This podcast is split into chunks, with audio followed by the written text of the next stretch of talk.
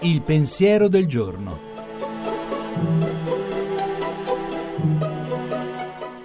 In studio Gianni Valente, redattore dell'agenzia Fides.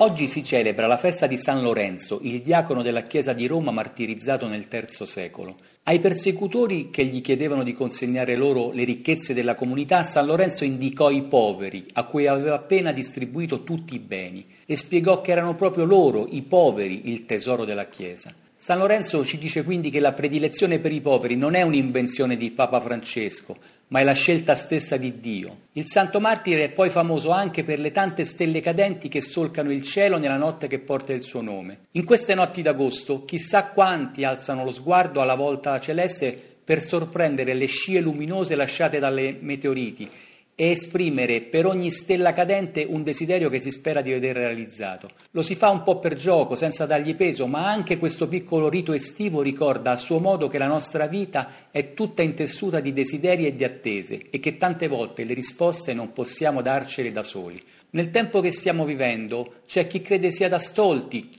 chiedere e attendere che i propri desideri si realizzino come un dono, come qualcosa che si riceve in maniera gratuita. Eppure proprio di desideri così appare intessuto il nostro cuore. Dietro tutte le attese sentiamo a volte il desiderio di una felicità che ci raggiunga e ci sorprenda davvero proprio perché è più grande di tutti i nostri calcoli e i nostri veri o presunti successi. Anche quel desiderio è ferito dalle nostre debolezze ed è alla mercé degli incantatori che ci promettono appagamenti artificiali. Esso può essere soffocato dai fallimenti e dalle ferite della vita, fino a diventare irrequietezza, bestemmia o grido inappagato. Eppure quel desiderio di felicità rimane la misura propria della nostra natura umana. È l'impronta di Dio nel nostro cuore e a volte è più facile avvertirla in noi. Magari d'estate, mentre si guarda il cielo stellato per provare a sorprendere qualche stella cadente.